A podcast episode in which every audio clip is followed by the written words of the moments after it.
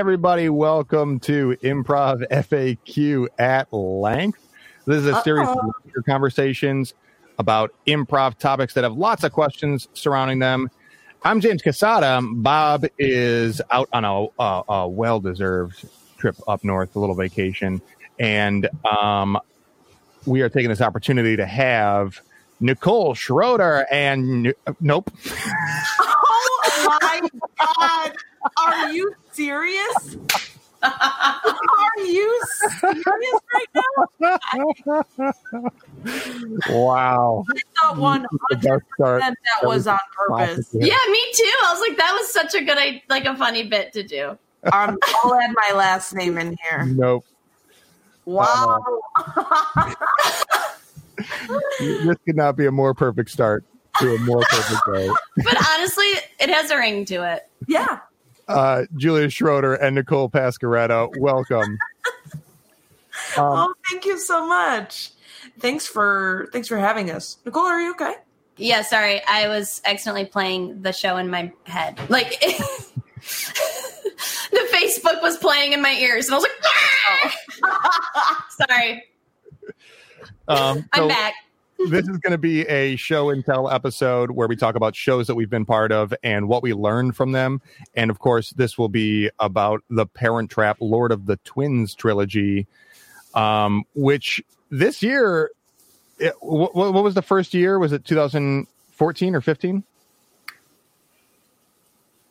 I think 15. Fifteen. Yeah. Yeah. I think it's Whoa. been That's nice. going on five years, which That's is crazy. Um, and so, just to give a, a brief description up top of what the show is before we talk about it, uh, L- Parent Trap Lord of the Twins trilogy is a two woman written show of about 45 minutes long. And uh, it features Julia and Nicole reenacting and retelling the story of the Parent Trap movie, the Lindsay Lohan version, of course. 1998. Yeah. Uh, and the telling and reenactment has Lord of the Rings woven into it throughout. So there's themes of Lord of the Rings, um, which basically the, the idea is for the two of you to uh, compare how epic of a movie and story The Parent Trap is uh, for you to Lord of the Rings. Yeah. Totally. Obviously. Also, quick side note: I we we recently uh, did rewatch uh, um, Lord of the Rings, or James and I did, but it really reinforced for me like what this show and uh, yeah, how comparatively um, epic the Parent Trap is to the Lord of the Rings trilogy for sure. yeah, I was like, oh, okay, I can see. By by the second and third movie, you're like, I, oh, Lord of the Rings is catching up to the Parent Trap, and then by the end of the third one, you're like, the trilogy as a whole does compare to 1998's. once you get to the end, yeah, and like you know, people have died, and they're yeah, the stakes are just so high to the point where it's like, okay, now we can now they're in the same ballpark. Uh, yes, absolutely. So so uh, we're gonna get to this the story behind the Parent Trap. Before we do that, uh, three things. One, boom. Hello from uh, my, my. Oh my Hi, god. mom and dad. Angels. Uh, secondly, um, if you are watching, uh, this is Improv FAQ, and uh, we want to make this as, as much of an interactive experience. That's why we're doing it live. So, as we go through the story of um, how Parent Trap came, came to be and what we learned from it, I should also mention that um, I directed the show. So, yeah, he did. we will be A very possibly- special show and tell series today because we're all here. yeah, We're all interviewing each other, kind of. Yeah, a little bit. And you're interviewing us, so you better comment, and I'm saying that nicely. In a nice way. In a nice way. We're also interviewing you in a nice way. Get ready. bring the questions. No, no holds barred. Ask me anything. Um, but uh, Ask me anything. Anyway, so as the three of us tell tell the story of the show and what we learned from it, uh, if you are watching, please feel free to ask questions if you got them. Uh, we'll be happy to answer any that we don't cover on our own. Um, Uh, I think that was two things, but let's say that I forgot the third thing and just go to the story of how this show came to be. Totally. I'll, I'll, I'll volunteer to start us off. So, set the scene 2015. I, I, Nicole and I had we were we were we were buds by then, and we had realized uh, like you know a lot of millennials that we have a shared passion for the Parent Trap, but like anything that involves Nicole and me, it was just sort of heightened to the fact where like I don't know, we had to do something about it. Um, and, uh, so we would always quote it. We would always do. We would always just like talk about how much we loved it, and then I think the like the ticker was, um, James, you were a uh, guest judge on a in a forensics tournament, and you were like you you had been telling us that like this is such a cool uh, art form, and we should like see it or whatever. I'm talking about forensics, which is competitive speech and acting. Um, and so I went to go see the tournament that you were judging, and th- there are like a bunch of different events inside of a this forensics tournament. But the thing that really stuck out to me was um, like these duos and and multiples who um correct me once I get all of this wrong, but these these like um groups of performers who would take some sort of piece of art or a story or whatever and perform it con- basically condense it and and perform it in in like a you know a certain amount of time. And so yeah. i saw this oh go ahead. Yeah. It, it's a high school performance um they're they're on the acting side taking literature of any kind which includes drama with a script. Um and uh, cut what we do, what we call cutting it down to 15 minutes, which happens to be the time limit for performance. So you could do a selection of scenes from a thing or really whatever you want to do with the script to cut it down. Most people in those duos and multiples choose to condense a full story down to 10 or 15 minutes. Yeah, totally. And it, and it sort of was just like very eye opening um, what they were doing. And Nicole and I had already been talking about like, God, we should do something. We should do something with this because it's just so fun for us to like reenact the, these um, scenes and like had so much fun with like the way a character might say something and and that's like a lot of our relationship anyway is like heightening those little things that like um feel like connect us or whatever so this kind of jumped out at me as like I wonder if we could take this idea or this like performance style and um, make that our show or whatever. So then I feel like we had a conversation in the lobby. I like told her what I had just seen. uh, yeah. Then we I, decided to go for it. Yeah, and then uh, Nicole, can you pick it up from there? Like, uh, take us to how it ends up being like you guys are you, the two of you approached me about about doing something with the parent trap and uh can you talk a little bit about that and where where we wanted to put a performance with the variety show? Yes.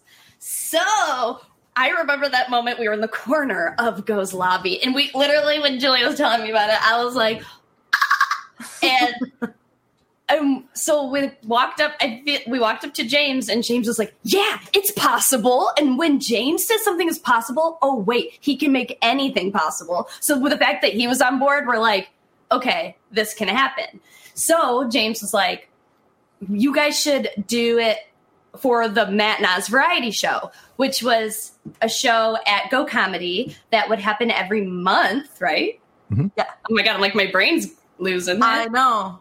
long time ago. And it was it showcased like the best performers in Detroit or if they're out of town, they could come. Okay, I'm doing a bad job. Okay, so and, and like bits were far and wide, like it, anything goes, and so that was kind of our goal to put the show up at the Matt Nas Variety Show. So we didn't really like how everything came to be with the show. Like we kind of had like the the root in forensics and the root of like how much we loved the Parent Trap, but what the show was going to turn out to be, I think, turned out to be a complete surprise to all of us, Totally. and the fact that like it was so perfect that we debuted we ended up doing three parts and we debuted each part at the Matt Nas variety show so it created hype and excitement keep coming Yeah. back.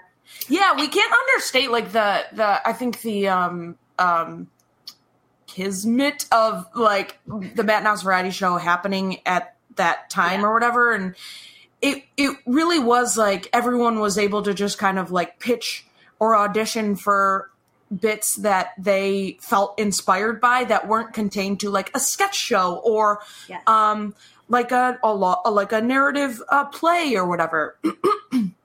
It really like the there there was so so much going on in in these variety shows. It was really inspiring where people would pitch like these really creative awesome things. So i think that allowed us to like kind of go forward not really knowing what this was going to be but knowing that this was a platform that i think we we could like succeed um with like putting something uh, non-traditional at go comedy improv theater up Yeah. Excuse me. And um that really is the unique combination of elements in, in the in the backstory, which is the forensics, which is unusual, like th- that style of performance, um, and, and which we can get to more once we talk about like the rehearsal process and actually developing the show. But the forensic style is uh, very detail choreographed, um, meticulously rehearsed in script and movement, and it's a lot of like really uh, sharp, detailed uh, movement. Because because you're condensing the, a, a story down so much that there's a lot of just like you you have to to kind of do it that way. If you're going to go the route of taking a full story and condensing it down which is not necessary but if you're going to you better be moving on on point um the entire time and getting the most out of every moment. And then the, and then the second thing is that um uh the two of you being so excited about uh, wanting to do something with, with the Parent Trap, and, and because you could act out all the scenes together, wanted to do something performance with it, but but the the the nice uh, niche place to put that, and really the only option um, was the the variety show, uh, which is not to say that uh, the only option, as in we had no no other choice, but like if it weren't for the variety show, what would you have done? Because uh, it, it, it there aren't a lot of opportunities to put up kind of experimental or alternative uh, style things. So yeah having those two elements is a very cool combination of just time. Yeah it certainly gave us a, a platform for sure Yeah. Um, and and then so the other thing that I'll, that I'll mention too, just to set up the next part, is that uh, initially, um, the goal was to do the whole show in about eight minutes. That's eight to ten minutes. That's that's what um, that's what forensics rules are. So we just figured we might as well stick to that. Um, and secondly, the variety show was like five minutes. Matt would tell people, you know, three to five minutes. I guess if you go a little bit over, that's fine, um, depending on what the bit is. yeah. and we And we're like, okay, we can do it in eight. Um, Um, three. yeah, and not not not only did we go over the time slot of the variety show five minute ish window, um, but we couldn't. Once we started writing and working on it, we couldn't get everything down to eight minutes in a way that felt really satisfactory to us. Um, so instead, that's when we decided to break it into three chunks.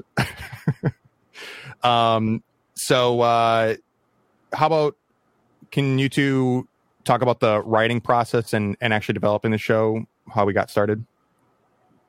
So we got assignments from James. So James was like the.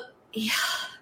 Oh man, my words are like so bad. Melting. You, I wanted to say, obviously you're the director, but it was so cool, like how fluid and open the process was and we really followed the inklings that like came to us but also it was so structured at the same time like you had the forensic structure but you were open to making it our own so we started off without re- watching the movie again without reading the plot on google again not that we need to but like we wrote the entire movie what happened in the movie, the entire plot of the movie from memory and what we remembered in our own words. And that's where it started. The Yeah. word count started to get large because we are so passionate about the show that we had so much to say.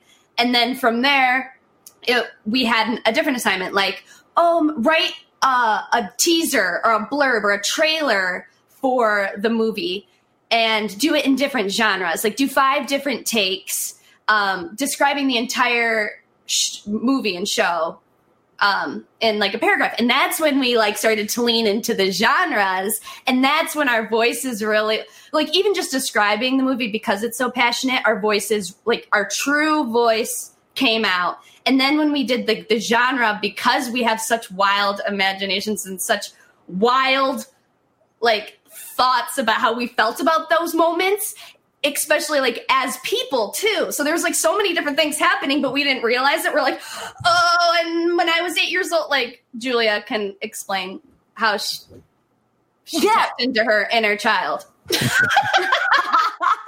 no, Nicole, so you're so right because, uh, like, when someone describes something that they're passionate about, and especially if it's like retelling a the plot of a movie, I think a lot is um, uncovered. It's almost like a performance in itself, which uh, there there have been shows where James has directed where a bit in it is like okay, retell a, the plot of a movie. But anyway, so yeah, simply in our that first assignment of us telling the plot, I think there was like nuggets of like, oh my god, this is sort of like a script. This could this is sort of there's a, there are voices were like Nicole said, like coming through in each of these assignments.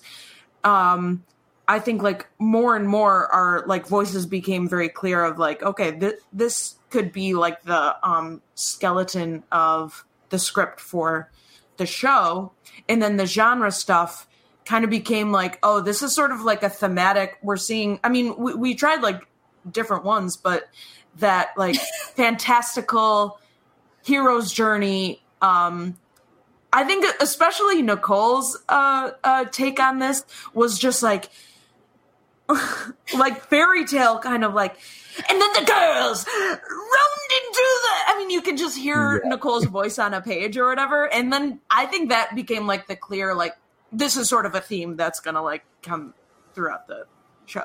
And I think the other cool thing that I didn't realize, but what James did as a director was he pointed out things that we wrote that were very funny or were very interesting, but we didn't notice because it's uh-huh. like, oh, like I'm just literally writing how I write. So that was such a cool like perspective, like because that that was helpful to find my voice. And Mhm. I don't want to speak for you, but Yeah. but like because sometimes it's easier to do it through a character not easier but i tend to do more like character or not myself so it was cool to find what's funny about the heightened nicole Yeah. Yeah, totally. Yeah, and and and I think like because this was just like a show, it's it's it's different from sketch. It's different from like, um, you know, a a play. It's like based out of like narration, which I think like the narration quality of performance lends itself very well to the two of us, and um, it would be little things for anyone who hasn't seen the show, like how this writing process really showed itself to be like, oh, this is different. This feels cool. It, it, James would point out those little moments, like maybe the flippancy of like vocabulary that we would use to like describe big moments, or like the gravity we would apply to like these small moments. Um, whether that was like because that like, we thought the movie meant so much, or because it meant so much to us as kids, like Nicole is saying, um, watching it like in our lives, it meaning so much to us as like Nicole and Julia. Yeah. And this, so this is what I remember happening, uh, and I could be wrong. I could just be reframing it in my head, but but uh, I think I think I told you both to, to write the story from memory, not to talk to each other, just write the plot of the movie from memory, and uh, both of you who are gluttons for rules and, and directed are like are like, well, how long does it need to be? And I was like, keep it to like. I said keep it to one or two pages Julia came back with like a page and a half, and it was like, okay, solid. We have a, a condensed uh, story here of like five five paragraphs of of the movie. And then Nicole came back with like five pages, and a lot of it was just these flights of fancy in, these really long embellished paragraphs about like uh, the girls being taken away like prisoners and the ghoulish other campers scowling at them. Um, and uh, and yeah so so I, think I think I think that was one the beginning of of being like okay well maybe there is not not only it wasn't just that we couldn't get it down short enough to fit the initial target of eight minutes. Uh, it was also that it seemed like there was enough content and enough uh, fuel from the two of you to do more than that. Um, and then yes, uh, uh Nicole definitely. Uh, I think that's the the obvious carryover of of like um, genre into the script that we ended up with, uh, and then also Julia's like quips and commentary. There was a lot of like sarcasm in the way that uh, Julia did the retelling. So so though and those two things really became like the kind of two sides of the coin for the show of the quips and commentary, the way that you kind of see um, in YouTube videos that like review all the plot holes in a movie or whatever. um, that attitude uh, was in Julia's writing, um, and then the genre that was like, well, if if if your memory of it without without rewatching the movie first is just to be like i'm you know there was a a devil of a woman you know uh, wh- whatever your phrasing is like lean into that. Yeah. So and and then I, I guess uh, in short, I'll say in terms of like what what I learned from the process as a director was actually that. I, I had you know it, as a coach of forensics, which I coached forensics for like 10 years uh, as the assistant director uh, of my old high school. Shout out to Walled Lake Western. Shout out. Um, uh, you know, we're, we're, oh, like, we're always talking, we don't do a lot of uh, original content, right? We're always using somebody else's script and kind of like doing script analysis to like figure out what the intention is and then trying to put like, well, what do you have to say about what the author has to say? Um, you know, or or like what speaks to you and how do you want to um, uh, put that in your own voice? And for you two, it was it was a little bit more on the original content side because you are retelling the story, but we didn't go finding a Parent Trap script, uh, and so the vo- the voice was more heavily yours. And um, I hadn't directed like a, a scripted show. Uh, is that true? Twenty fifteen.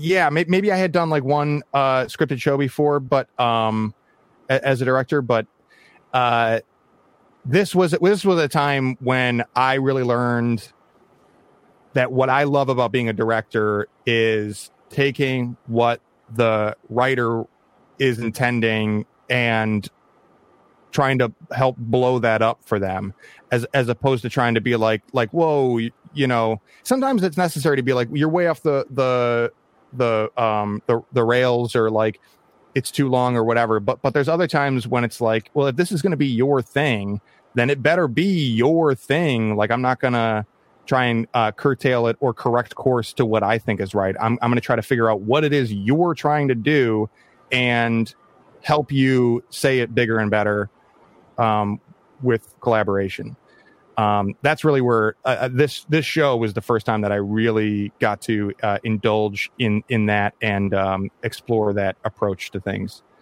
Um, what, what did you turn to learn from just just the writing process? We can also talk about the um, staging and choreography of it, but just the writing process. What else did you learn? I would say for me, like to this day, it, I've said this before. It is the the mo the best example of my writing. I think like of my voice. I feel like I found my voice in the show. And especially coming up like in performing, you know, I feel like when I'm in writing processes or like in sketch shows, like I'm like, oh my, when you're reading your sketch out loud, you're like, oh my God, is this funny? Like, what is funny? Am I like, for writing, it's just like insecure because it is like a piece of you. And for this, like, it was so cool to, and that's like, it was so uniquely us. There was nothing else out there like that because we did blow up what we saw uh, was ourselves. Like you were saying, like, we, so it has to be unique because it everyone is different. So it's it was so cool to be like what my voice is is entertaining and so that it just it gave me so much confidence in in writing and creating and like knowing like to trust my instincts of like my like what our instincts were in each assignment. It worked and like you as a director like confirming like lean into this keep developing this and like eh, eh, and just even just reflecting on it eh, like over the years and like hearing the show again and, and even not knowing who wrote what like at a certain point um but just being like what? We wrote that? Like being impressed. I don't know like I, that was it's so valuable and rewarding and like in the fact that it came out of passion. They they say in interviews with like I listen to a lot of interviews of like people I admire, and they're always like the things that take off are the things that are like, I did this with my friends. We loved this thing. We had fun with it. We made each other laugh. We made each other like literally pee our pants laughing. And we didn't go into the Matt Nas variety show thinking like, oh, we're gonna perform this in New York one day for Meredith Blake, you know? Mm-hmm. Um, like and it just transpired to that. But it's it's so cool. Like those are the projects like you can't force either. I I don't know if this is a learning thing. I'm going off, but it, the writing. it was, oh, it, yeah, but it was just cool to. Okay, I, yeah, I would say like in the writing process, I found my voice and I trust my voice and listen to the instinct of a right as a writer and a creative and work with baller people. That's what I learned. Yeah. Yeah. No, I, I, do think that that is a good point that like we didn't go into it thinking that it was gonna be a um, show that we would do forever and that that Elaine Hendrie would see. I, I, that is a good point. We went into it truly with like I don't know what this is going to be. It was literally a, a a passion project, but I think like on the writing on the writing side of it, it was very surprising to me that we could just go off and it would end up being a we could just turn that into a script. That was wild to me. Uh, oops that was that that was just like very cool to see the transformation of us like wanting to like retell like our love for this movie and then the, and the transformation of just that feeling to the page into something that we could perform was mind blowing to me. Um, and and I think I like really was like these assignments that were given are the funnest thing that I've ever had to do. And like it those really I think opened up a writing style that I don't think that I was able to like access before. Um, yeah. and I yeah yeah. Because it's not a script. Like we we never put it into like a a stage or screenplay style formatted uh, script. It's really just like a lot of outline and block paragraphing um, so it's an unusual writing style. Um had had either of you done like a ton of writing before? Um because i'm just curious like uh, be, be, up till this point when we started working on this uh how much volume of writing you had done because uh based on the assignments that that I had given you to flesh out the script for this, um, we wrote probably like like twice as much as we needed, especially considering that that you were kind of writing in tandem, and then I would kind of stitch together um, both of your writing into a fused script.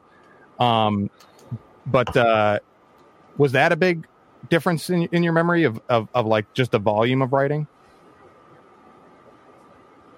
I uh, sorry, you go. I was just gonna say, I so I I had taken I had taken sketch classes at Go Comedy. I think I had written um for, yeah, I had written for the um that class show. I think I was doing some like random uh stuff, and then I think um Reclassified Pluto had started writing the um I think that was this year, yeah. Uh Reclassified Pluto had started writing a one act for Planet Ant. Um, but even then, I I didn't really I, I enjoyed it, but I didn't really know what. Yeah, I would say like not. I di- I didn't feel like I could write a show by myself. I still don't.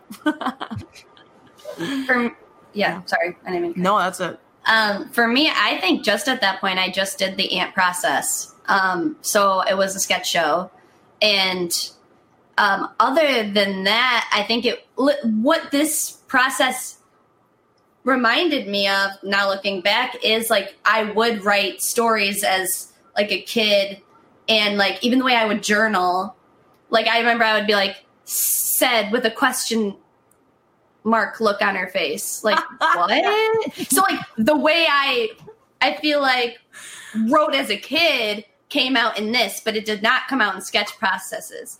And that was cool but i wasn't when it was happening i wasn't um recognizing it because the assignments pulled us in so deep that i wasn't like I'm writing part one right now. It was like, this is the assignment. We have to get it done by tomorrow at five. so, like, and then we would write so much, it wasn't necessary, Nicole. I would, I'm the girl that comes in with like an eight page sketch. Never do that. Um, but it was cool that everyone had the patience and passion to go through everything. Like, we went through all the writing and so I would say that that this, but I didn't recognize it as like we're writing a show. It was more like, yeah, like Julia said, like this is so fun that we get to write about, like dive into like because we then detailedly talked about different scenes, like. And, you know that was just another assignment, but it was just like, oh, now we get to talk about like when the girls messed with Meredith on the camping trip, like, and dive mm-hmm. into that. So it, it was always just more present versus like being outside and zooming out. Like in a sketch process, it's like, we're putting up that show. I hope I get a sketch in.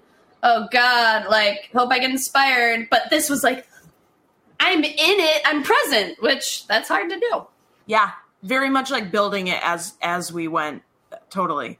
And and the Yeah. show was created from like whatever we ended up writing. Yeah, as opposed to like, okay, we need a um we need a game sketch here.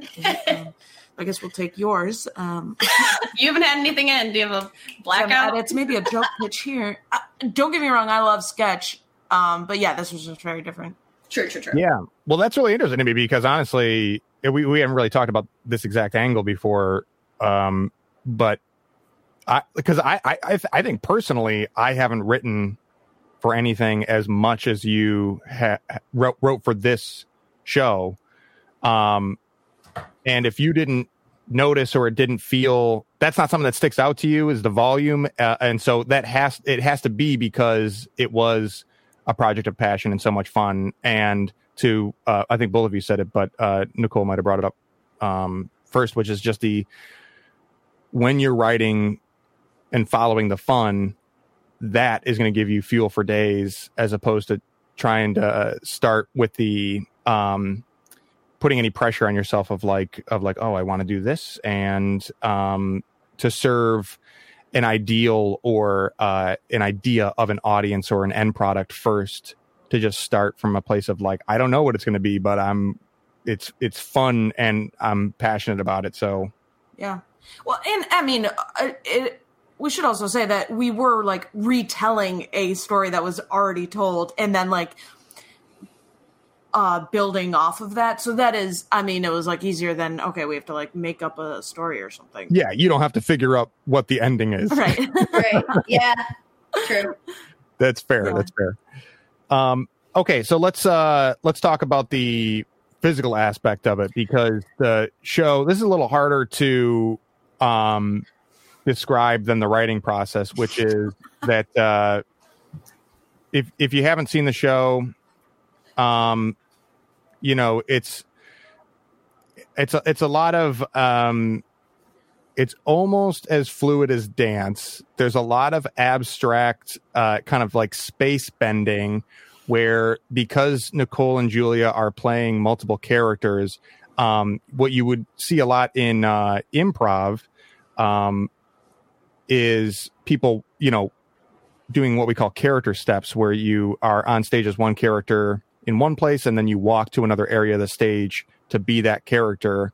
Um, but we would try to, to find the most efficient use of space. Um, and sometimes you would just snap back and forth between a character in one posture standing straight up and then another one who's kind of like crouching and just adjusting your uh, focal point, your line of sight. Um, that's that's how you move from one character uh, to another. So there's a lot of snapping into characters and snapping from scene to scene. Um, and there's also a lot of like uh, sort of um, leaving behind the, the idea of scenery or setting and just being like we are kind of like twisting around each other right now because the idea is that we're in a whirlwind of the story or whatever. Like um so th- there's a lot one there's a lot of abstract shit going on. Two there's a lot of really uh, uh specific detail oriented uh movement going on. So uh can you talk to me about how that what you learned from that kind of process Yeah, I, well, I think the the physicality is is probably what makes this show most unique. I think the you know the writing is one thing and it's very much us, but the physicality I feel like is what takes this show to like what did they just do? How did they do that? And of course it's like based out of forensics, but the two of us are I mean Nicole is a dancer. Um, I used to dance. We're both like athletic or whatever, and very much like physical performers.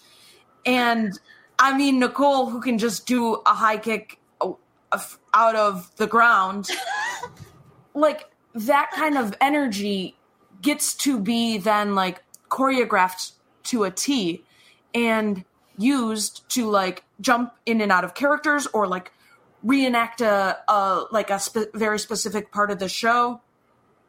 And I learned one that I am obsessed with this type of performance.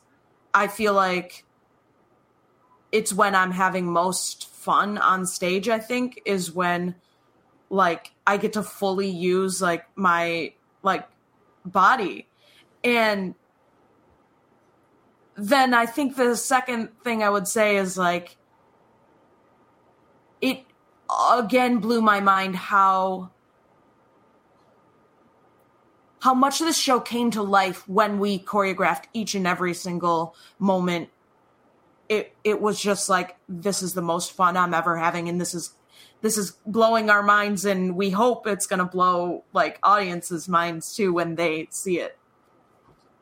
Yeah, I I feel like it, it was it, it really did because I we both did sports growing up, and I feel like sometimes like I'll look back and like, oh, I wish I did just theater my whole life, you know. But like without that sports background, that lended our performing style. I think it it is in our performing style, and it brought me back to like my cheerleading days and like hitting the routine and like like having everything have to be on the specific count or if you're off we will literally hit each other and we will run into each other and we had to like tighten up certain like those turns. Like mm-hmm. if we haven't done it in a while we're gonna like hit hit each other. Yeah. And but it also what i learned which was so cool is like if we did the script just talking out loud sometimes we, we wouldn't know the words. But like if we were physical like if we it helped me memorize the script and i realized like putting a physical movement to something like helped me remember my lines and like we had pages and pages of script to memorize, which Yep. also blew my mind that I could do because that that is like a fear of mine, like not being able to memorize. Like I'm not as fast as a memorizer as others. So it was so cool to like recognize. I think in the rehearsal process, I think James brought it up, like we did it we did the physicality loosely as we were learning the show even like in part two when we um we did the video of it like kind of the skeleton the bones of the script and literally we're like it sounds like gibberish if we we should put a link to because Oh, i have it on youtube like we're like Okay.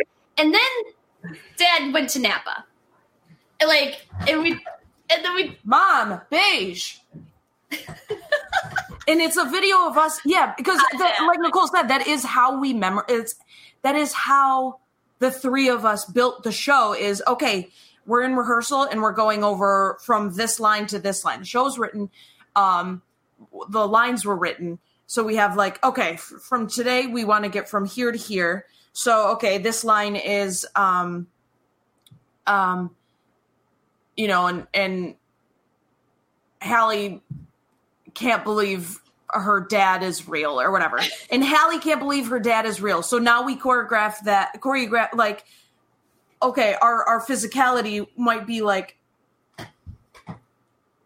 uh, like whatever it is. This is such a bad example and that's not a line in the show. But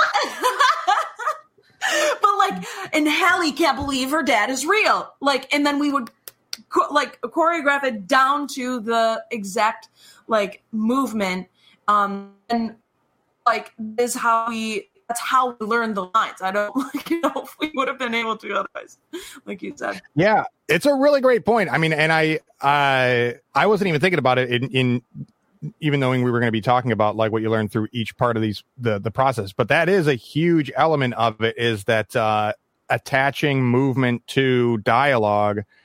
Um, it is more meticulous, but like once then you have uh, this attachment of like meaning you know and, and and storytelling there there is storytelling in the movement at least as much as there is in the words.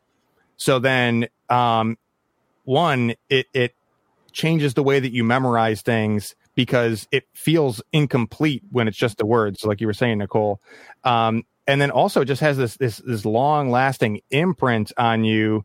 And I think that that's true for the audience too, is that, is that like the physical visual memory of the way that you would move or stage things in the show um, again is a part of the storytelling and a takeaway uh, of the experience of the audience. So so it so for a, a show that could be very word dense if we were only going for uh, uh, quips and, and sarcasm and criticism, that would probably be funny like a stand up show, um, but it wouldn't be as theatrical without those uh, meticulous choreographed um, visual uh, physical storytelling elements.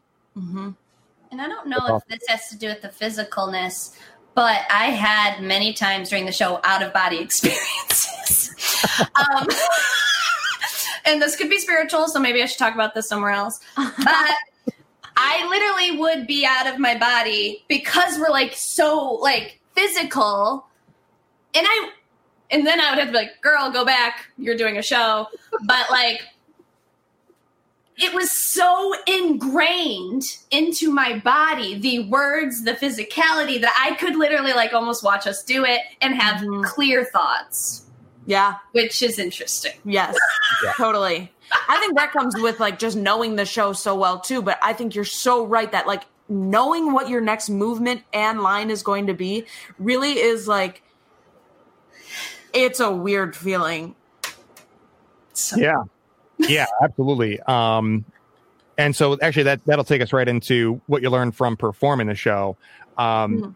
because so so the kind of in a nutshell timeline of things is that you were debuting each part of the show for the Matt Nas variety show once a month uh, and then there was one month off there where maybe Nicole was out of town or the um, variety show was off for a month or something but Mhm. um uh so you initially built it part one debuted a month later part de- uh, two debuted and then uh, the finale part three debuted and um, so for for at least those months when you did the newest version, you were leaving the last one behind.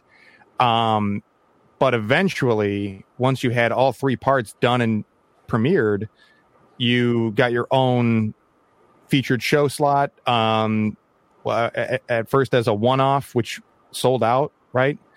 Um, to do the all three parts together in the same block, uh, and then you had a one month run of the show. Um, in and that's in in Michigan at Go Comedy. Um, and then there's like this second chapter, uh, as as if that's not full of chapters on its own. Um, there's uh, coming to New York and trying to produce it here.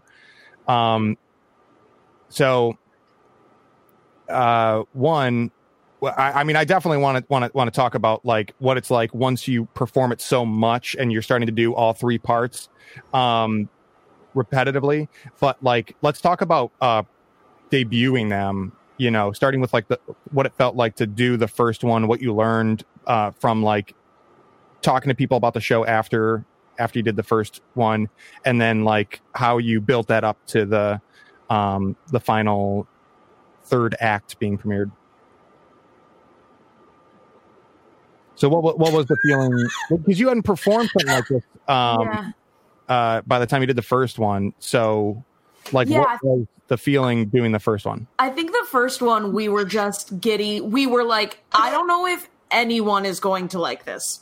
I don't know, but we like it. We think it's cool. I remember at, at rehearsal we had Bree, um, who wa like you know was familiar with uh, forensics, and you know wh- she saw it and she was just pumped. And Bree's so nice that it's like, is she just being nice? But like you could kind of tell that she was like, this is gonna be different and it doesn't matter what happens like this is a very cool show that was sort of like all we needed bree's like approval mm-hmm. and james's approval but that that was like a cool moment where like oh okay this this might be like a really fun thing and i remember we it was pure excitement for the first one slash like who cares how this goes and how it's received.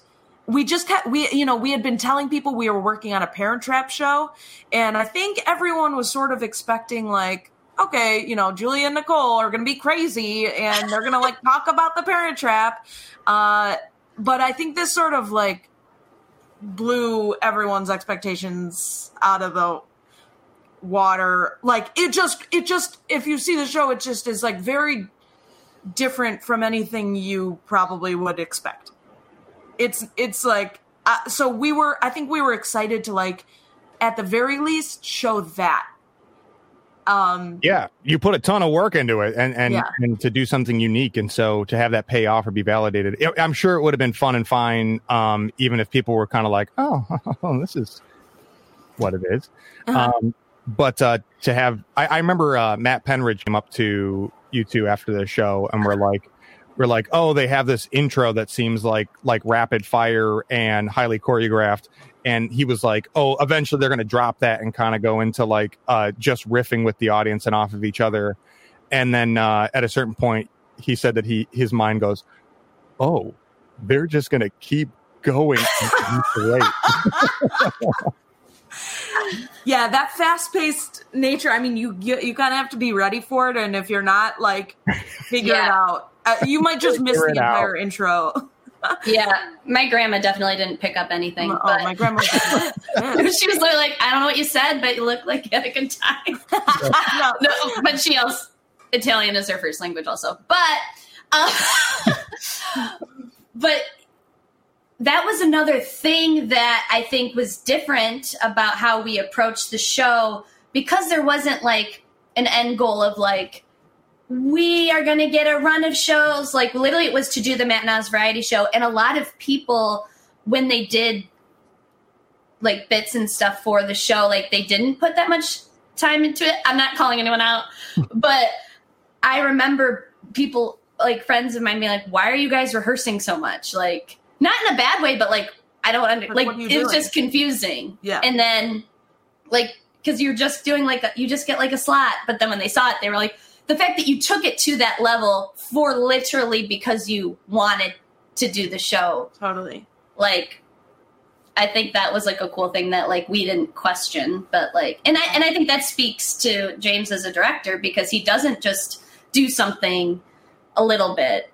He's going full out. If he believes in you and he's into it and passionate, it's not going to be like a cat. Like we're going all out. We're not going to just do it a little bit. Totally. And- Yeah, and I guess this is actually something that I learned more from the rehearsal process than than uh, once it was on its feet in performance. But um, this was also uh, probably the like outside of coaching forensics, where like, um, you know these these high school kids are are, are it's competitive. They want to win tournaments, and uh, they're working on these pieces in all these different stages, and they need help. And so, like, um, as a coach, if I was around uh, to work with people, like I would be able to to to kill three hours um, in a relay of of working with students, no problem.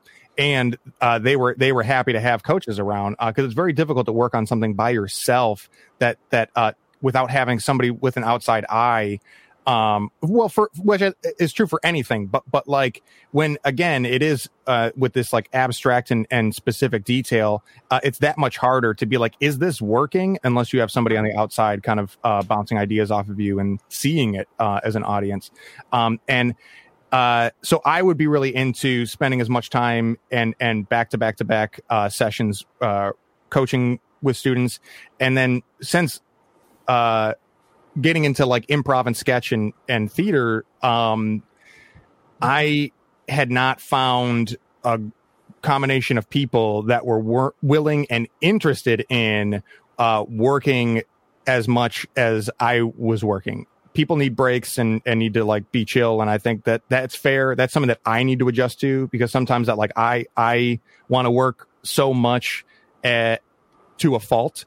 Um, but this was a really interesting experience of like, of like, okay, I would be like, well, if you wanted to be ready with this by next time, that would be cool. And you two would be like, yeah. And if we'll, we'll do twice as much if you want. And then I'd be like, okay, well, actually, ideally, uh, maybe we could do this. And then you two would be super down with it. Um, and maybe we could do a 10 to midnight rehearsal on a Yeah. weeknight.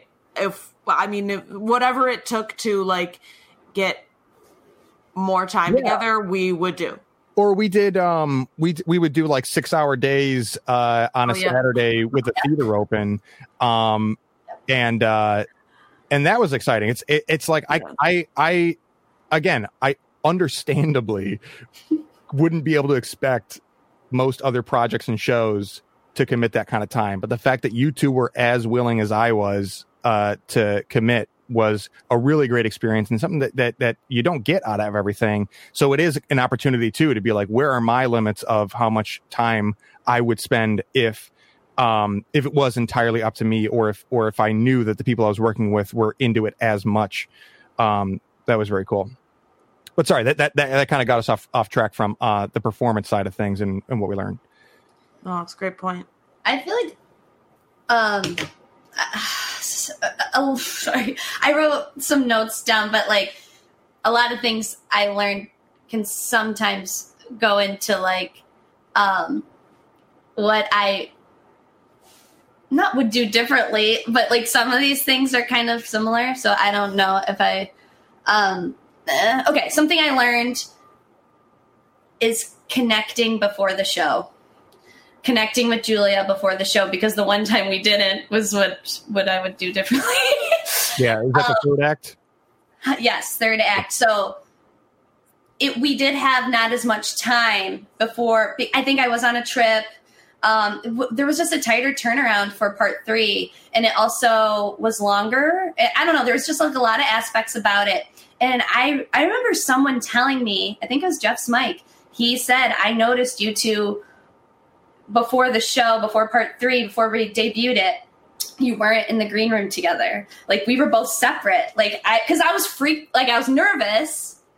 Um, I was also assistant, like That's ru- true. running that show, and I feel like yeah, maybe I I don't know. Yeah, keep we going. on. normally would have been more like, when we're more confident we're more like like dancing in the green room but i feel like i was like in the corner like going over my lines by myself when it was normally like we would be like goofing around, which is important yeah. to do before a show, I think. Like having those like that was such a huge learning thing for me because I feel like that would have helped.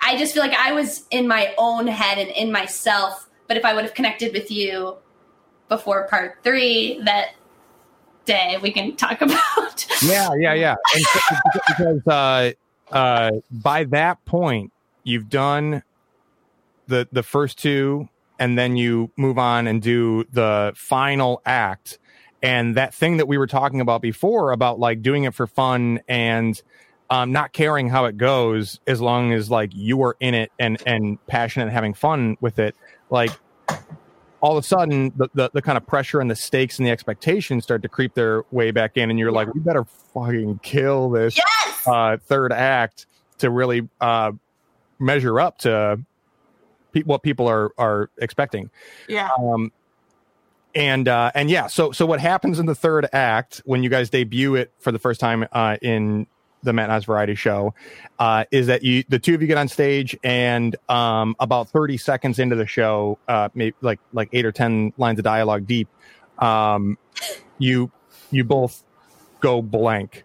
Um, I forget what the term uh, is for it because um, TJ Jagodowski has a story about it. Uh, but you you both just go completely uh, blank and um, yeah, for, forget where you're at in the script and um, and that's and that's it. Like you you and then and then it's like a minute of, of the two of you standing there trying to figure out if one of if it's going to come back to one of you uh, in front of a sold out audience. Um, and then eventually uh, julia's like uh, we'll be right back and you, y'all hustle backstage and, and check in with the script. Hold on. Hold on hold on. Hold on. Hold on. We literally breathed. We stood in front of the audience and breathed for a minute and a half. That is like five hours in human time. We were like, a minute and a half. I I just kept thinking this isn't real. I don't think this is real. It's I mean it's every person's nightmare.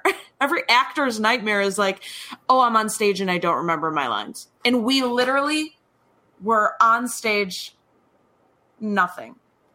Nothing was it, coming to us that I've I've learned the most from that moment than anything in my life. Maybe that's not true, but, but yeah, I learned so much from that moment, and it, it literally was worst case scenario. Like you don't remember, you're literally. It's such a scripted show that it's not like we could like improvise through it, but like also I learned that we needed to use that skill to be honest and vulnerable.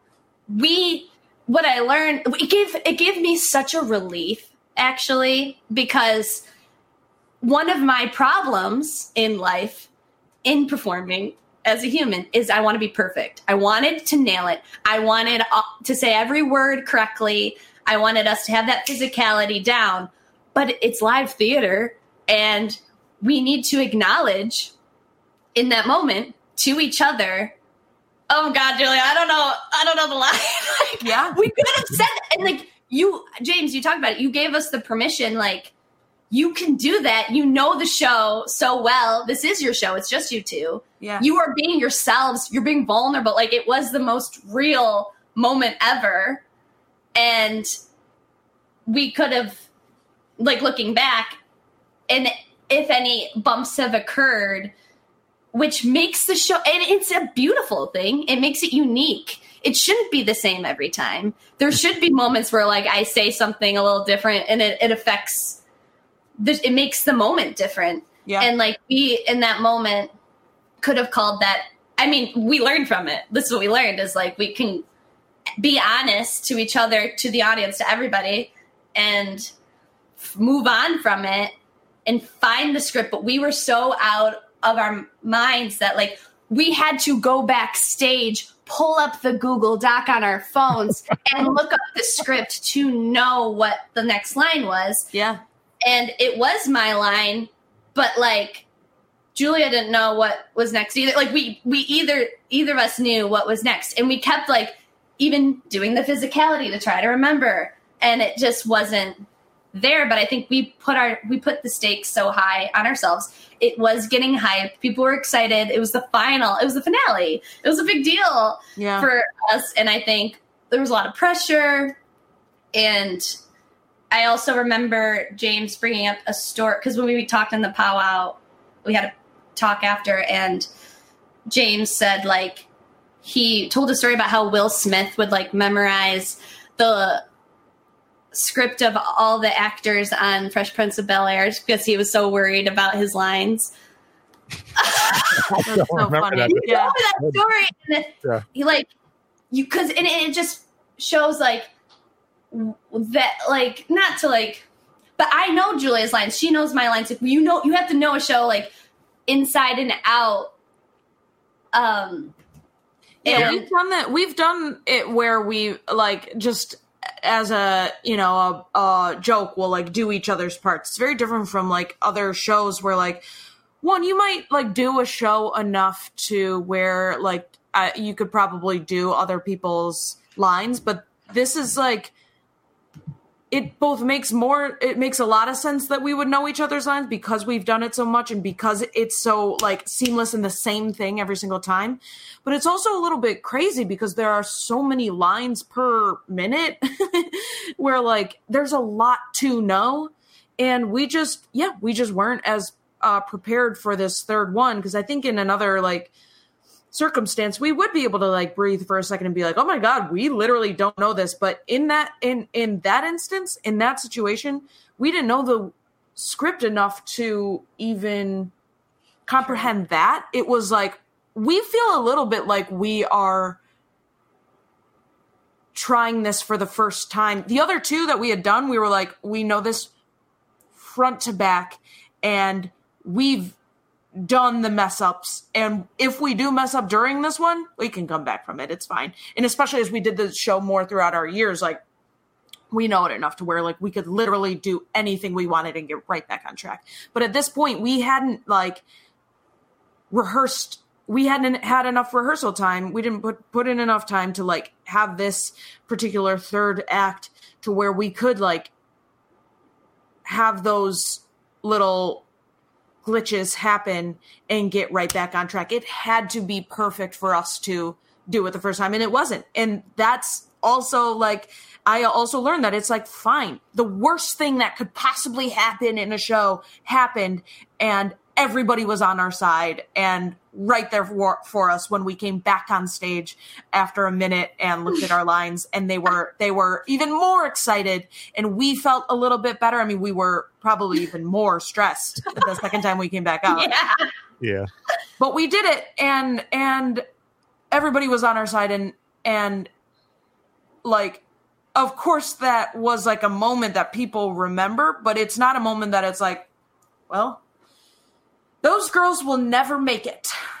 It was like oh my god we were like didn't know whether we should laugh or like whatever but like everybody felt for us in, in that moment because it was a very wild experience.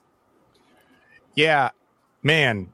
So uh, uh, a couple things I, I got to mention. One, uh, we're over the usual hour that we do for live streaming, but we're we're okay to go uh, over. Um, if you've been watching this far, uh, thank you. If you're just joining, we're talking Parent Trap, and I think we're just getting to the juicy stuff. Um, so I'm okay to go as long as you two are. oh yeah.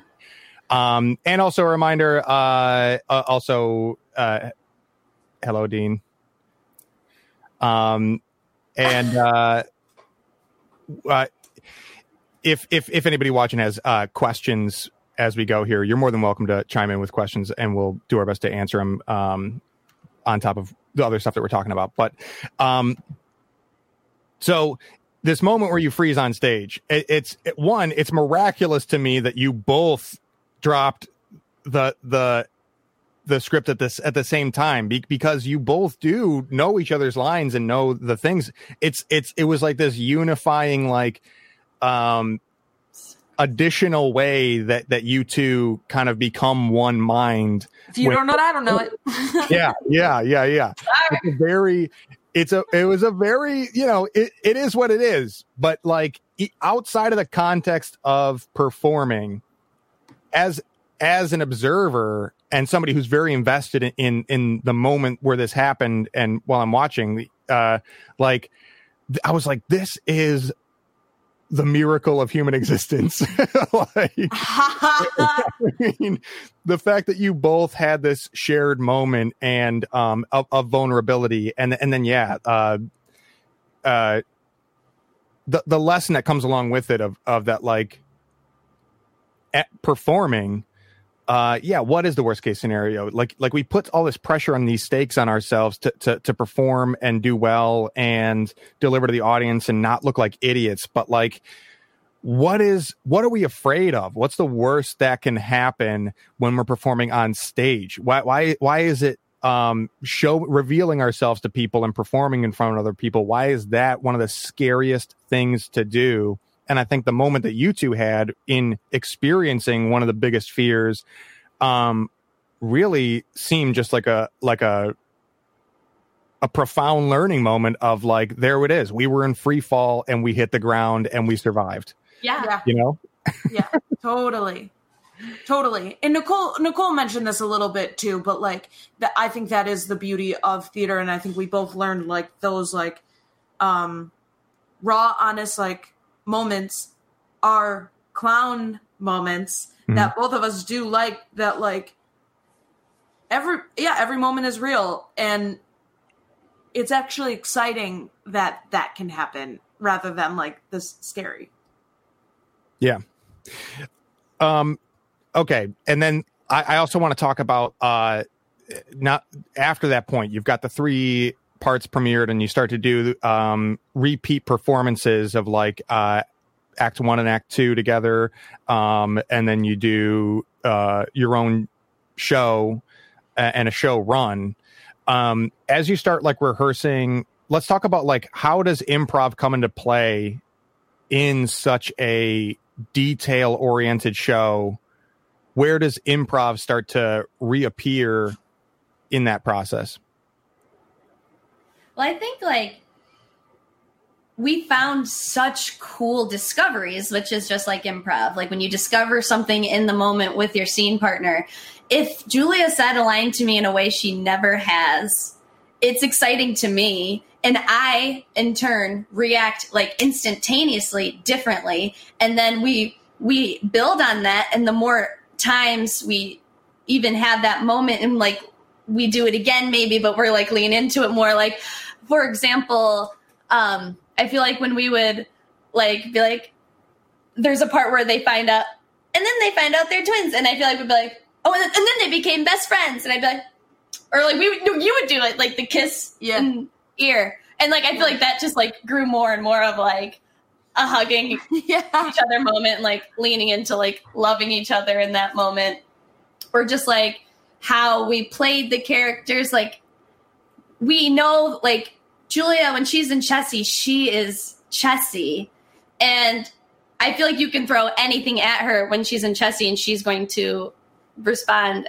as Chessy. So it's like I feel like we discovered really cool, fun moments like you would in improv and stayed in character, or we're more ourselves in certain moments, or um, just definitely played off each other's energy and yeah, it made such a scripted show and such a timed show. It it makes it complete. It can be completely different every time. Exactly. Yeah, I feel I feel like you nailed it. I feel like the the you know the memorization part. It, it's almost like it is still feels like an improv show at this point in time because each moment we're like we have to find that um that emotion. I guess I'll start with like to memorize this show, I think is one thing. And like we had to get to a certain threshold to where like we knew it so well that we could just now feel free to perform it however like it feels in that moment. But it did need to reach like maybe, you know, um, I don't know, three times of performing the show or something. I, I don't know. Who cares? But there's, there's uh, some threshold where the memorization gets to a point where you don't have to think about it anymore. And so you have more freedom in doing, right? Exactly. Yeah.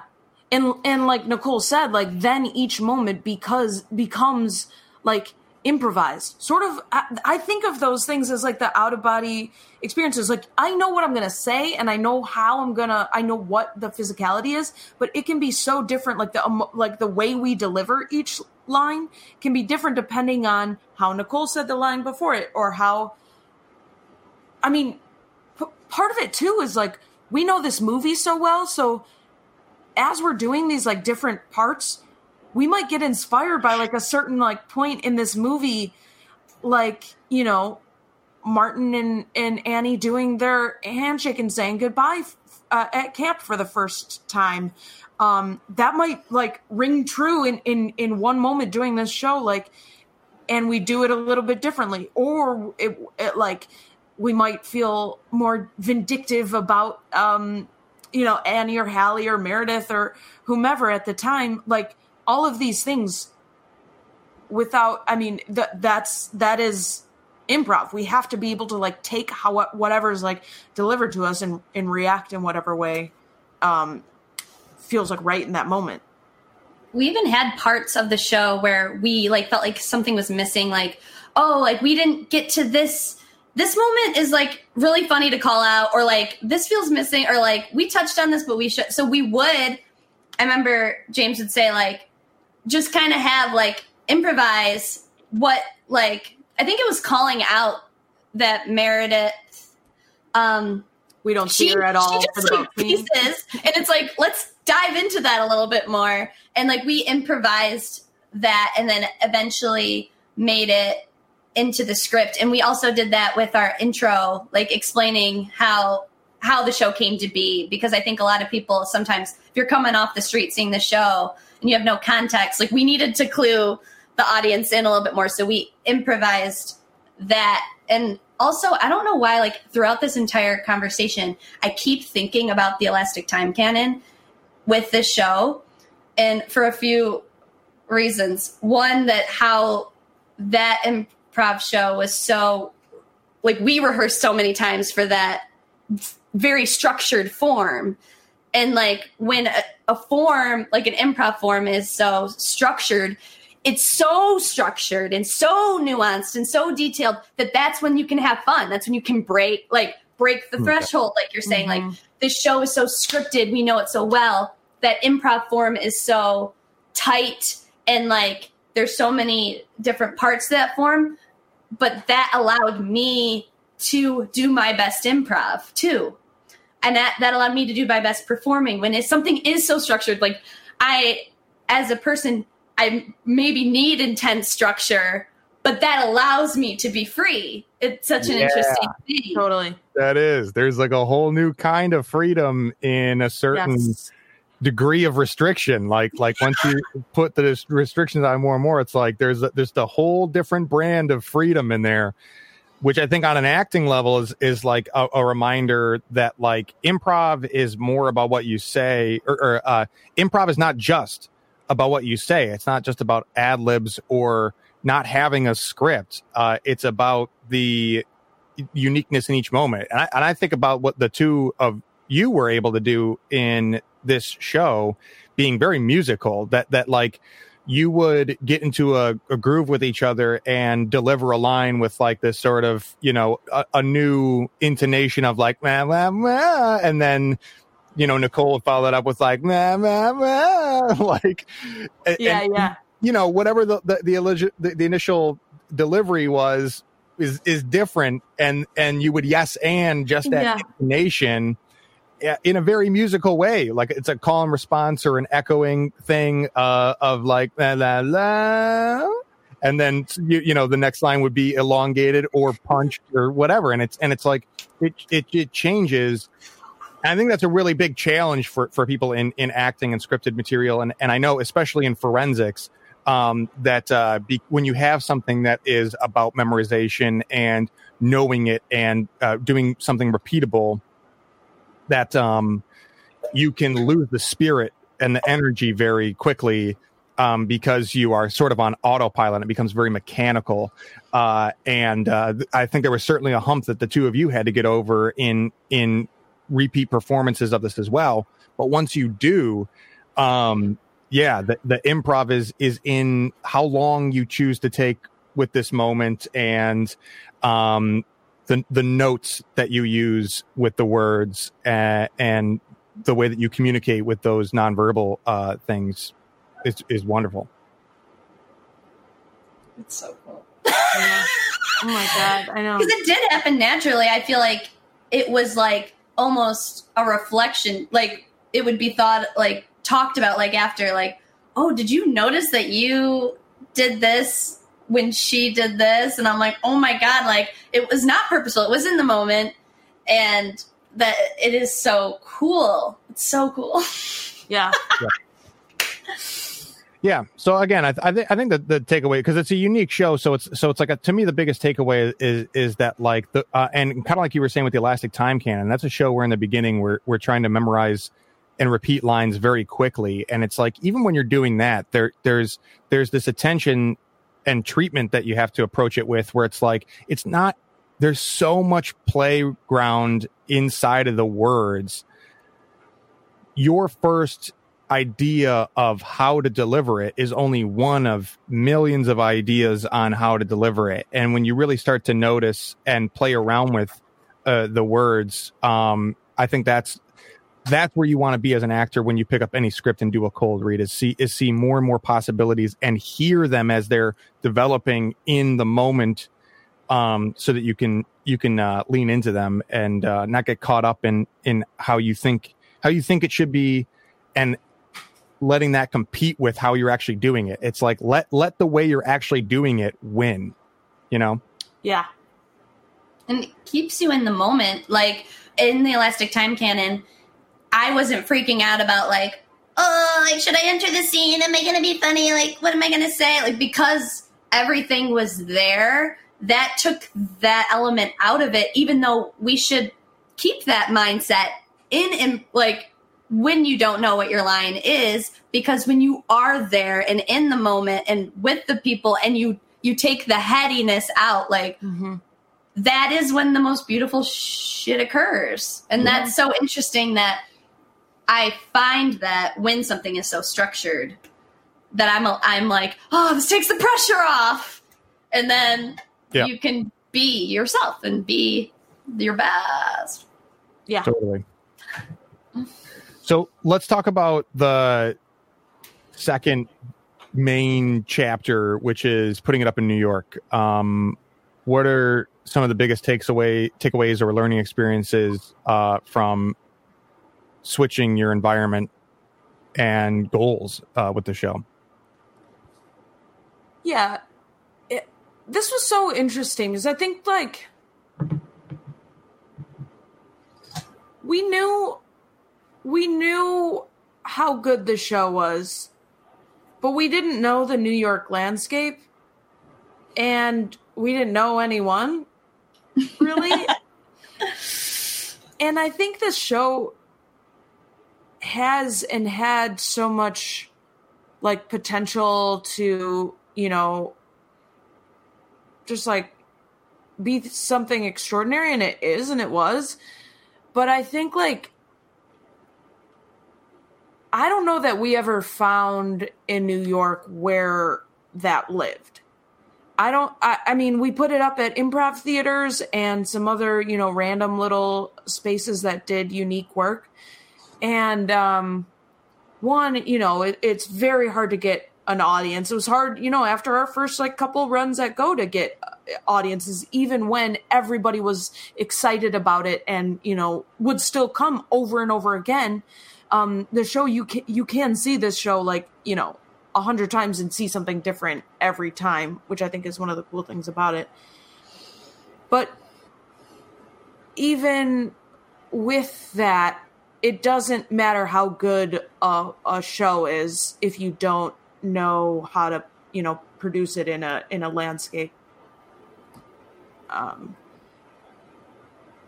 and Yeah. produce and and market for it. And um yeah i think i just like kind of kind of learned a lot. It was cool that it's cool that we did it and we we had a whole like second win with um we can talk about it with uh, Elaine showing up, which was like I, I think incredible and one of like maybe the peak, maybe like the the just like coolest moments of our lives. Uh, Yeah. So, so the the story there in a, in a nutshell is that Elaine Hendrie, who plays Meredith Blake, the other woman um, to the dad in Parent Trap, uh, she actually came and saw the show in New York, um, and and as a result of uh, the two of you tweeting at Elaine and um, Jessica Ann, what's her Lisa name? Ann. Lisa Ann. Uh, Lisa Ann Walter, who plays Chessy. yeah. Yeah, they're both best friends, and uh, so we we've communicated with them, uh, and like just kind of yeah, as we were putting it up in New York, reach out to them on social media, and we're like, you should see the show, you should see the show, and they're both like awesome, and they like respond on social media a lot to like fans and and everything, and um yeah, and Elaine was like in New York and able to come, and she brought um brought Lisa Ann's uh uh. Nep- uh, nephew. Yep. Yep. Aiden, shout out. Yeah, Aiden. and also- yeah, shout out to to Aiden. be- It was so cool. it happened to be the 20 year anniversary uh, of the Parent Trap, which, uh, believe it or not, we didn't realize. Oh yeah, yeah. uh, but 2018 was the this was 2018 and and um, 20 years after the release of the movie, and uh, so it, it, there was just a lot of things that, that that that were nice timing to make something very cool like that happen. Uh, and I think that is one big takeaway of the power of social media. That's one thing that that um, I kept talking to people about that when they were like they're like, how'd you pull that off?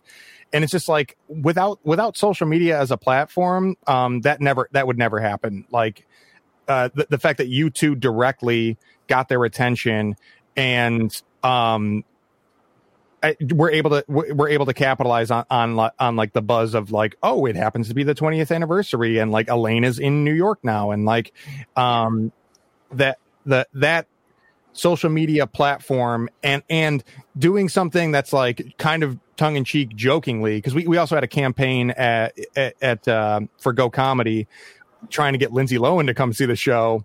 And we just did that as like a as like a cute uh marketing ploy to advertise the show with a theme basically um so we had kind of done stuff like that before and, and you two were like kind of jokingly tweeting at them but then once they are actually start responding it's like that's a lesson to me of like as long as as long as your intentions and your heart's in the right place about that kind of reach out you might as well because because you're just as foolish to think that it can't happen as you are to think that it might It's a great point.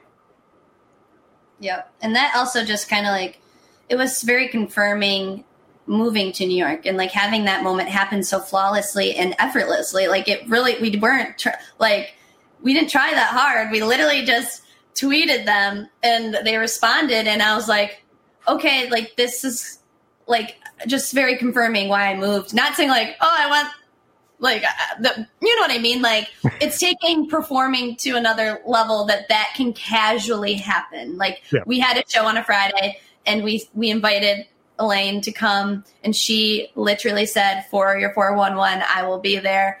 Everyone was freaking out and it was So- one of the most special performances I've ever had. It was so yeah, cool. truly. It might have been my favorite time doing it. Oh yeah. So on the flip side, and this is the thing that, that you don't get a lot of optics on, um, you know, some, something as cool as the Elaine thing happens and, uh, people back home see that or, or, or other people who didn't come to the show in New York see that. Like your friend circle, uh, pe- people see that on online and, and it makes it seem like so elevated and awesome. But on the flip side, there were shows that we did where like one person came. Uh, or, or where there were like no paying audience. Like, um, I don't know. What did you learn from that side of things of, of just like doing the show in, in it, just shouting into a cave, a, a, a void, you know? I think it, it was a huge learning experience of like going from performing it to sold out houses, having it in the Var- Matt Anna's variety show had a built in audience. So we were like guaranteed a full house every time we did it. And then when that energy is gone from the audience, like at that energy literally physically lifts us to new heights. And it is a very um, physical show and exhausting show and literally like in between so when we're doing all three parts like i'm actually blown away by the fact that we we at one point of iteration of the show we would play like a little mini um the credits for each part like a movie and we would take a sit backstage. But when we were doing it in new york we were literally taking a sit backstage and coming back out which i think is very impressive especially because we're doing three different shows and all connected of course. But without having any like laugh breaks there is no time to let's say breathe so it's like exhausting on a different level. And then not having that refuel of like laughter and like huge applause, that being gone takes, we have to pump ourselves up and re energize ourselves. And of course we can because we do love the show and we have so much fun doing it, even if there's no one in the room. But that got exhausting. Yeah. That got Yeah. really tough. Completely agree. It takes so much energy to do this show, and so much steam is lost when you know, like, okay, well, everyone who told me that they were going to come didn't come, and uh, no one else came. um, I mean, even if there were like, even the shows where there were like four people in the audience, I mean, they enjoyed it, and we can work off of that. We we had fun with those four people. That's fine um but it, it just is so exhausting i mean to do this show in rehearsal when it's like okay are you ready to do a run of the show it's like okay i gotta gear myself up because this is gonna take a shit ton of energy. And it's like when you have a bunch of people there it feels like nothing and it feels like the adrenaline will just take you. But when there's like no one it's both the energy sucking of like well we should have marketed more we're like the all, all of like the business stuff starts coming in. Um those thoughts i think are more depressing to me than the fact that there are four people i'm like i i Yeah. th- i remember one show where once we started getting going it was fine but i i just um was like i think i'm ready to be done with this um not because the sh- i mean i'm i'm never done with this show obviously I'll talk about it whenever. I will do the show whenever. We got invited to do the Women in Comedy Festival. Um, year was obviously didn't happen because of uh, COVID, but I will do the show whenever. But it's so hard to. I don't know how to market a two person show where. I, yeah, I just simply don't know, and it, that was like very. um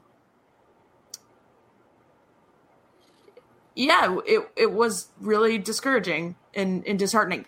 Again, not saying anything about the quality of our show. I know I know about that, but it was like on the flip side of like an affirming um, move to New York. It was like, uh, fuck. Yeah. Yeah. A lot Again, like, not again, not like oh, be here, but like this is just. I'm done. yeah I, I I think one one of the things that um we learned and talked about and uh we, we had a friend of ours uh that coached um an indie improv team of uh, mine and Julia's Tim uh come watch the show and give give notes on it. And um uh I think his feedback really told me because he was like this I'm going to be real. This is one of the best shows that I've seen in a long time.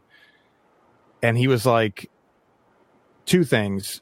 One how difficult it is to describe it in just a couple sentences it gets in your way more.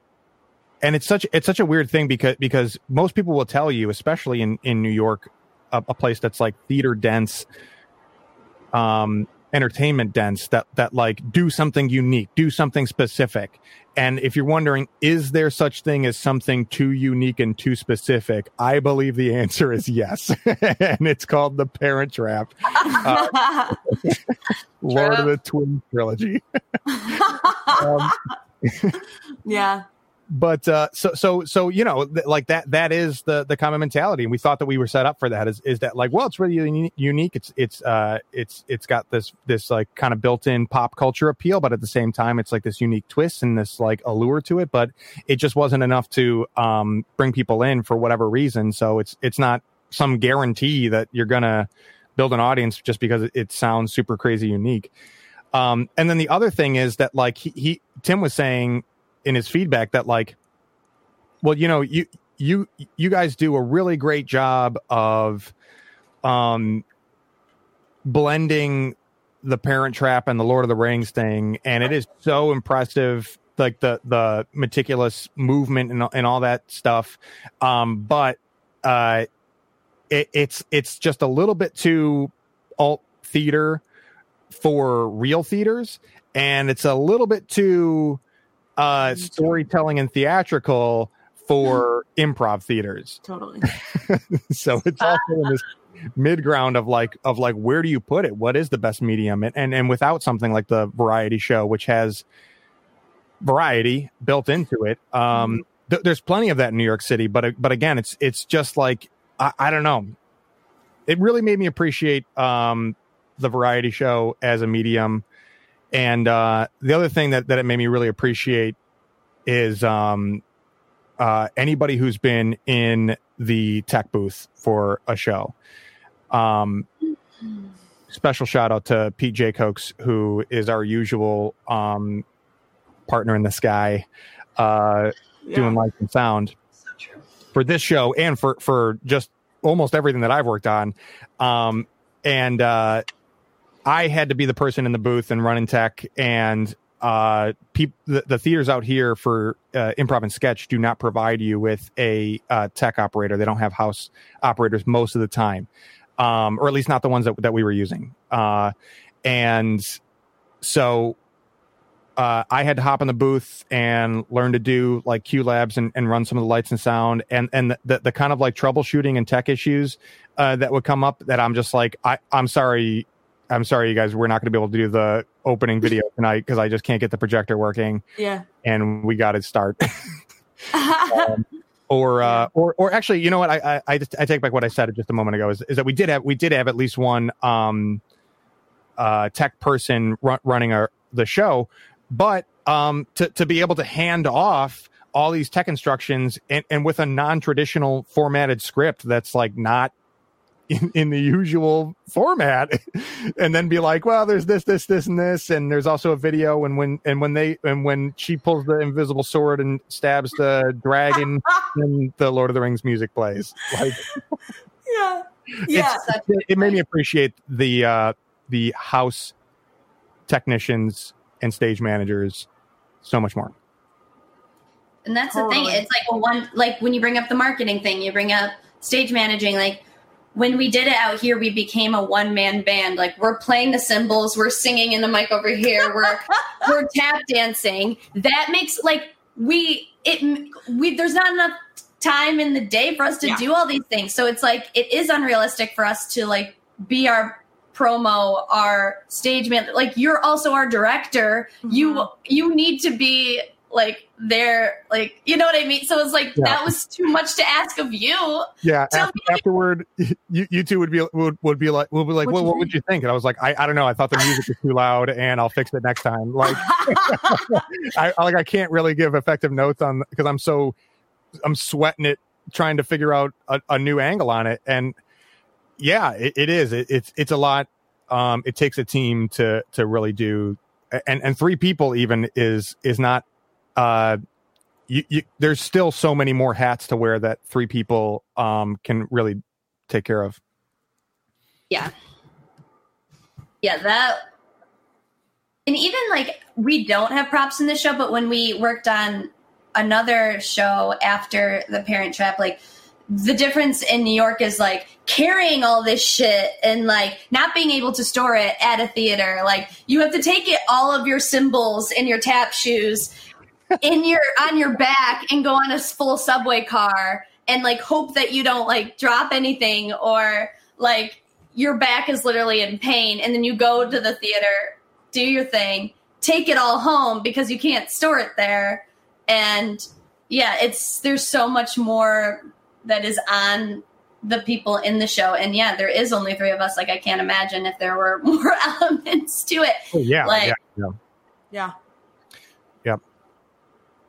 Um, okay, so let's talk about our last portion here, which is if you had to do it all over again, starting from scratch today, what would you do differently? And are there things that you would definitely keep the same about the parent trap process?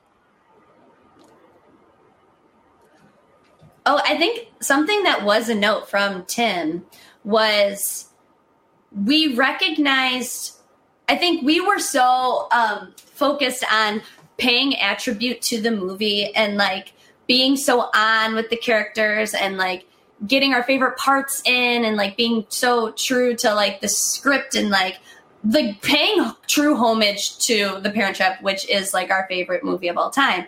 But what tim brought pointed out was like what is so great about the show is you two and how much you love it. And like i want more of that. Like he wanted more of like julia talking about when she was eight years old and she had a parent trap themed birthday party and you know like like those those true to us moments to the movie because we didn't write the script of the movie. That isn't as important as our personal and i think we we learned that later. And i think we we definitely leaned into that more in our new york iterations but i didn't realize that that was what made the show so great and and what was the most important was our point of view of the show Yeah. Yeah, I, I that that's such a great point, and I, I think we've gotten that note a couple times. I think one of the things I thought about, I don't think this is something I would do differently, but we had someone else view the show, um, another uh, UCB kind of and director type, who said, "Well, timeline like time frame wise, if you want to submit it here, it needs to be 30 minutes. If you want to submit it here, it needs to be an hour. If you want to submit it here, it needs to be this. And it just never quite fit. And, and if you want to submit it here, it needs to be a little bit more like, um, you need a game of it, or you need you need some sort of like thing or whatever. So anything that we would have done to submit to these places needed like a different thing. I would have loved to have been able to submit it to festivals that could get it seen, um, but it it just once again never really fit in like the constraints of what like these festivals or wherever was was like looking for. Yeah. I, I I wouldn't want the show to be anything different, but it would have been cool to and and and I think we were at the point where like didn't really make sense to change the show. We've been doing it for so long. It's like we were ready to do something new, but we wanted to just get the most out of this show that we could have without having to like really rewrite it into like a 30 minute version of itself or whatever. Um so I don't know. I yeah, I I I in Yeah. I I think the the only other thing oh yeah, respond to that and then I have like one one Well, I, first of all, I just want to thank you, Nicole, for bringing that up because I think I started to say that about about Tim, about his feedback, and then I got myself on a tangent. Uh, Yeah. And yeah, that that is definitely um, Oh. Yeah. like bringing in the uh, uh, the perspective of the two of you, and and when Julia says things like, um, you know, Hallie Hallie walked in like a badass in her jean jacket, and she was everything my eight year old self wanted to be. Like, there's a lot of that in part one, um, and it's there throughout each each part, but it kind of um, de- decreases throughout the show, and um, I think that if we had a mission statement that was something additional to or deeper than I, I love I love the game of of of the Parent Trap is as epic as Lord of the Rings, um, and I think that we 100 percent of that. You know, I think we nailed it. Uh, we really elevated the story. We embellished it to uh, to the most of your perspective and what it meant to you, and as, as a piece of storytelling. But um, yeah, I, I think I think finding places to add more in about about how it how it like kind of shaped your view as uh young girls coming up and and whatever it is like whatever st- has stuck with you so long finding ways to keep that in the heart of the telling would be ideal. I will i will say two the two parts that i'm most proud of in the show that really uh, kind of hammer home how well we did it for the version that it is, or, or in the direction that it, that it went. The w- the ring moment when um, my favorite part. uh, Meredith throws the ring and bounces off Nick's head, lands in uh, Hallie's hand, and then it go- goes 100% Lord of the Rings world for the for the first time in the show is is 100% Lord of the Rings, and you reenact the scene where Sam tries to uh, shout at Frodo to throw the ring in the uh, fires of Mordor. That's one of the consistently biggest laughs, biggest pay payoffs of the show.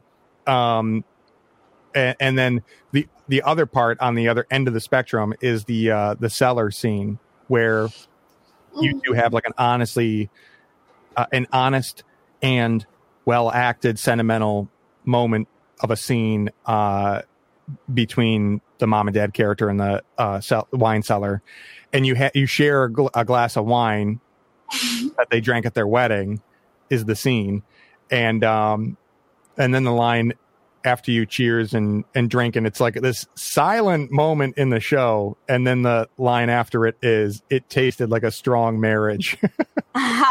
Um, and just that those two moments the ring the lord of the rings ring moment and the uh, wine cellar scene i think we i think i'm really just proud of the way that, that we maxed out the um the style there like you got this really heartfelt moment that leads to a laugh and you got this really transformative genre moment snapping from parent trap to lord of the rings and and both of those things really paid off i think to their fullest Those Totally. were such good acting learning moments. Um, like you directing James, I remember when we did the wine cellar scene, like you told us to pull from like our real life experiences and like thinking about like past breakups or just like those moments where you feel that emotion that they're feeling in that scene and that I always remember like I almost like mark to like bring myself to that place in and I like truly get like teary eyed and like for the ring moment i remember i visualized fire around me. Like i it was such a cool acting learning in those specific spots too. Like i remember i mark like you visualize the fire you visualize you're in that scene like you're out of that's where you are. And like that was very cool. Yeah. So I, I guess what I'm saying is is like the, th- those moments being so special are are like are like um I would want that to stay the same. Not exactly those moments, but to but to have a mission statement that we need those moments Got that it. are like this is not neither one of those are are funny on paper. Mhm. You you don't write that, read it, and laugh. It is the payoff of the context of the show um, overlapped into a moment, and and and so to aim at those moments, one that's that's highly stylized, um, like genre play, and one or, or like form basically, and one that is like emotionally rooted and acting driven. Like I, I would want that to stay the same as a goal of the show.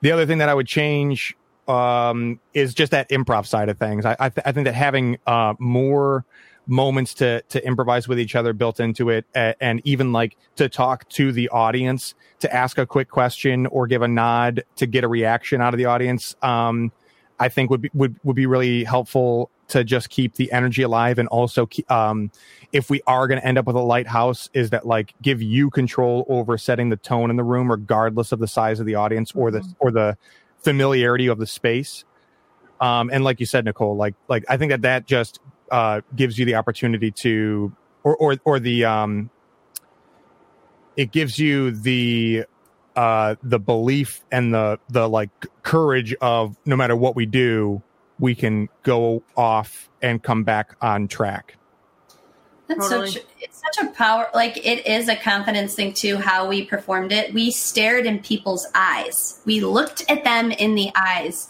And like I think we leaned into that more too later on, like the clowning aspect of it, like Mhm. being like, "Oh, cheer, cheer," or like, "Stop, don't Oh, yeah. clap right now." Like that control, or like that confidence, and like saying like we are setting the tone no matter what is happening right now is such a cool element and i think that would have been cool to like lean into more and like in the beginning is like the clowning aspect or like you know like oh we're gonna like decide to like literally talk to this person about like yeah like have you ever had this happen to you like like have them respond Yeah. or like like leaning into that because it definitely lended itself to that.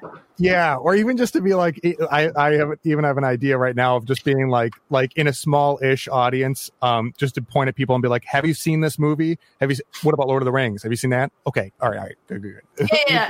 just just to like get that that opening um connection with the audience because again just just like the um risk of as a performer having such a metic- meticulously rehearsed uh show feel mechanical or on autopilot you can have that even if you're way into it you can have that same disconnect with the audience where they don't feel along for the ride. So find, finding those ways to to tap into them um would would be great too. And, and, and yes, we did start toying around with it a little bit um, Yeah. before we hung it up uh, for the time being. Completely agree. Those clown clown moments where we're allowed to be like, "You haven't seen it, then you should actually leave." like, you actually can't watch this then. Yeah, spoilers, Or some whatever. and then being able to like snap back into it. I, I completely agree. I think that like that would allow us to like control, you know, whatever whatever it, it is and take it to like the next level, I think. yeah. Um, is there anything else?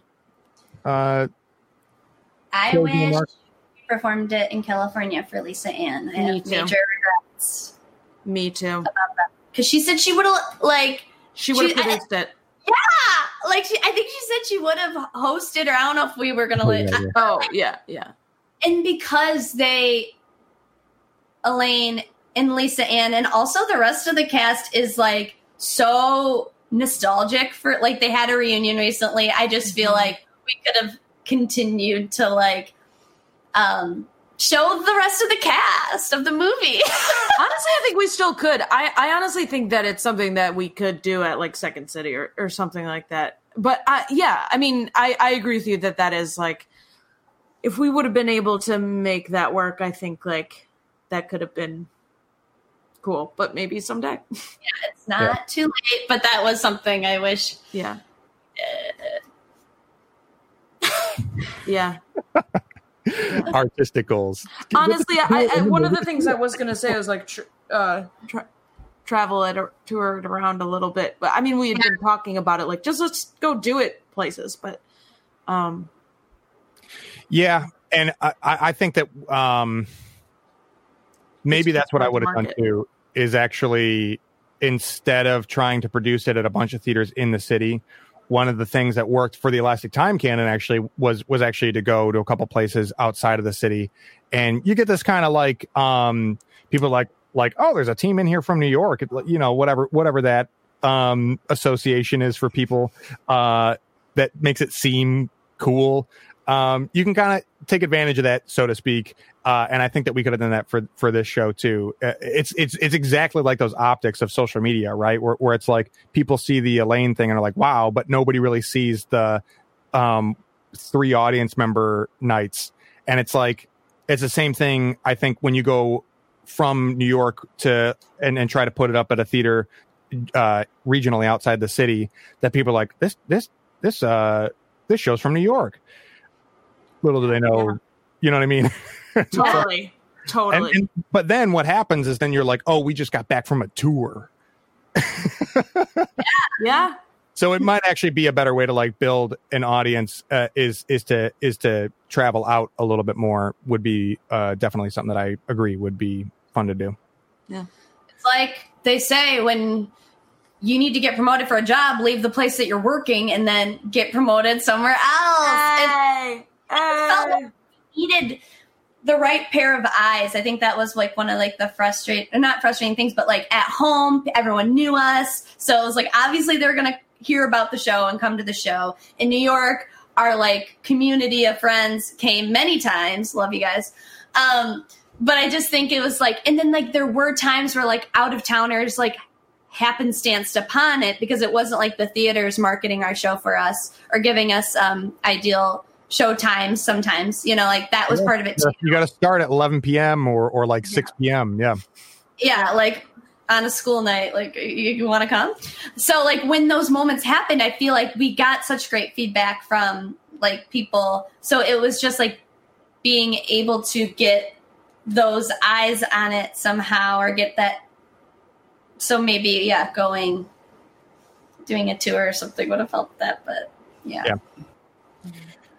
Okay. Well, this has been such a great conversation. Um, anything that either of you want to plug uh, aside from Parent Trap? Watch the movie. It's streaming on Disney Plus. oh yeah, yeah, yeah. Also, I own it on Amazon Prime, so you could come over and watch it. Um, DVD. We have it on DVD. just follow us on social social media. Uh, yeah, yeah. There, there are uh, Parent Trap trilogy uh, social media accounts, and then also, if you're meaning Julia and Nicole, uh, follow them individually. Um, Yeah. we'll include all those links. Um, awesome. This has been so great. I'm glad that we uh, took the time to really unpack it because it's a show that's been part of all of our lives for a good five years now. So, Totally. uh, I, I think that we uh, we did what we needed to do. Uh, if anybody's been watching the entire time, we love you. Bless. Um, and uh, I will I'll just just in closing, um, uh, Improv FAQ you can find on YouTube and Facebook. That's where you're watching it now. We are also a podcast, and the most current stuff is going to be uh, generally on YouTube. The most current and complete library of Improv FAQ content. Um, but you uh, most of what we have at least recently is on facebook and then we are also just getting caught up and current with the podcast releases uh, the live episodes um, are the ones that are uh, kind of behind schedule but everything else uh, you can find on the podcast improv faq at length. Um, great. Nicole I- go ahead. Can I just say one thing? I wouldn't change a thing also because it I learned so much from the show and I wouldn't be in this hot apartment in New York probably without the show. I don't know. yeah. Every single choice we made Yeah, led us to where we are now and a lot happened from that show created me as the performer I am now and like what I learned and created the bond and family ship that we have. Same. Same here. This was a very unique experience and one that will uh, transcend all of our lives, our performing careers, I think, and then also um, has allowed us to do everything we've been doing uh, now, uh, for me at least. Yeah, yeah agree. There's a lot of really great things about this show uh, and and i think if nothing else if you work on a project of passion like this and it allows you to find your people then you have gotten more than uh more more than than any show uh, can can give you uh, on on the page or on a stage is the people that you work with uh, Totally. off stage. Um, love you guys, and you. we'll catch you next time on Improv FAQ at length. Bye. Bye. Thanks for having us. Thanks for having us.